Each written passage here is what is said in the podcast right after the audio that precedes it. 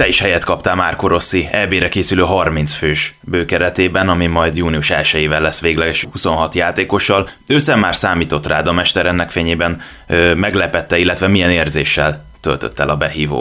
Nagyon boldog voltam, amikor megtudtam, hogy a keretnek a tagja leszek. Őszintén mondom, hogy bizakodó voltam, hiszen úgy gondolom, hogy egy jó szezonom az idei, és mivel vége a keretnek a tagja voltam az idei futballszezonban, így, így, így tényleg pozitívan és reménykedve vártam azt, hogy ott leszek a keretben.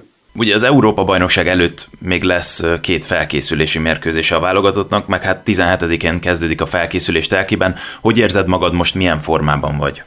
Sajnos van egy sérülésem, egy kéthetes sérülésem. A térdemmel van egy kisebb probléma, úgyhogy én már haza is utaztam.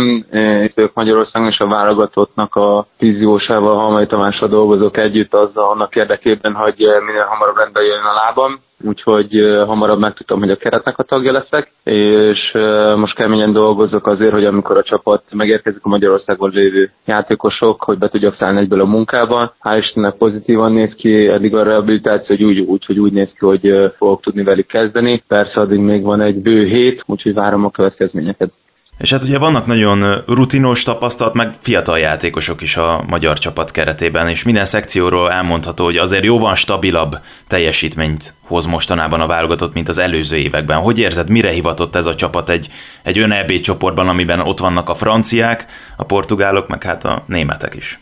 Először is úgy gondolom, hogy mindenkinek a nevében beszélek, hogy ez egy óriási öröm az egész országnak, hogy egy év után ismét a magyar vált az Európa bajnokságon részt vehet, és nyilván egy olyan csoportban vagyunk, ami, ami nagyon nehéz, úgy gondolom, hogy a legnehezebb csoport, de megtiszteltetés ezekkel a csapatok ellen játszani, viszont nem tartunk senkitől se, és próbáljuk megnevezetni a dolgaikat.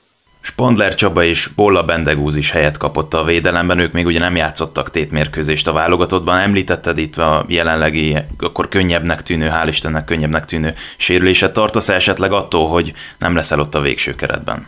Ez a szövetségi kapitánynak a, a dolga eldönteni. Nyilván bízok magamban, és úgy gondolom, hogy önbizalommal megyek be a táborba, hiszen tényleg azt mondom, hogy a stabil szezonom volt klub szinten, és ennek is köszönhető, hogy ugye egész évben ott voltam a vállalatot keretében. Szeretném azt a színvonalat hozni, amit az egész szezonat képviseltem, és, és aztán pedig nyilván ez egy, ez egy szakmai döntés lesz. A franciák és a portugálok ellen itthon a Puskás arénában léphettek pályára, ugye részben hazai rendezésű a bajnokság, ráadásul mindezt nézők előtt. Milyen plusz löketet adhat ez a csapatnak? Igazából nem is nagyon kell erről beszélni, hiszen Magyarországon játszol, és ha jól tudom, akkor minél több ember fog kilátogatni, hiszen most már tudnak majd jönni a mérkőzésre, úgyhogy igazából ennél boldogabb nem lehet a csapat, és úgy gondolom, hogy ez egy nagyon nagy segítség lesz a csapat számára. Elkezdted már egyébként azt a gondolatot érlelgetni, hogy például Bappét vagy mondjuk Cristiano Ronaldo-t lehet, hogy majd neked kell fognod, és akkor itt még csak két nevet említettem. Igen, ugye hát teljesen sztárjátékosokkal van az összes ellenfélnek a válogatottja, úgyhogy igazából gondolom, hogy nekünk csapatszinten kell majd, ahogy eddig is csináltuk végig helytállni, és akkor tudunk esetleg eredményesek lenni. Viszont nyilván azért ez egy óriási élmény lesz, hogyha pályára lépek, de ez még a jövő, úgymond azért még egy közeli jövő, addig még azért rengeteg dolgunk először a keretbe kell ott lenni, és utána pedig majd lehet ezen gondolkozni.